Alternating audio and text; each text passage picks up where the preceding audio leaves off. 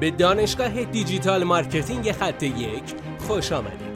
ما در اینجا روزانه تجربیات خودمون رو در زمینه افزایش بازدید سایت در سطح بالایی به کارآفرینان ارائه میدیم که ما هم از همین تجربه ها و تمرین ها استفاده می‌کنیم.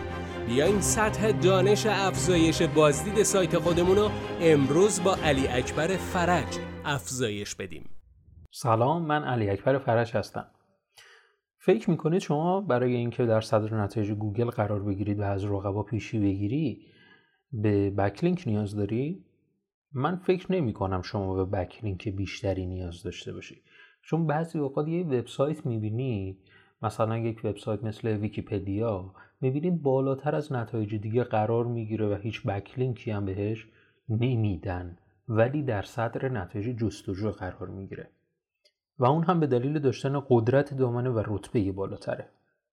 حالا بیایم ببینیم چطور می‌تونیم قدرت دامنه و رتبه بالاتری کسب کنیم.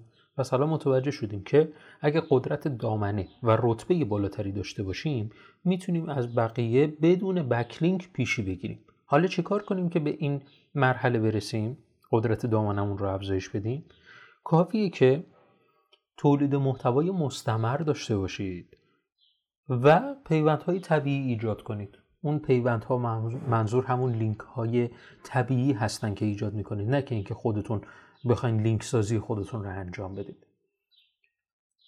می‌تونید تولید محتوای مستمری داشته باشید پادکست هایی رو ایجاد بکنید فیلم هایی رو ایجاد بکنید و بعد از اون می‌بینید که قدرت دامنه به مرور زمان داره افزایش پیدا می‌کنه. وقتی که قدرت دامنه هم افزایش پیدا کرد کافیه که مقالاتی رو در سایت خودتون که قبلش هم به این صورت بوده منتشر بکنید و می‌بینید که در کمترین زمان ممکن می‌تونید در صدر نتایج جستجو قرار بگیرید. امیدوارم که از این آموزش هم لذت برده باشید. موفق باشید.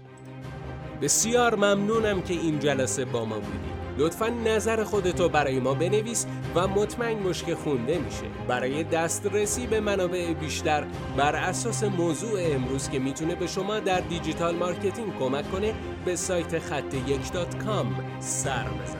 راستی برای اینکه جلسه فردا را از دست ندی حتما ما را دنبال کن.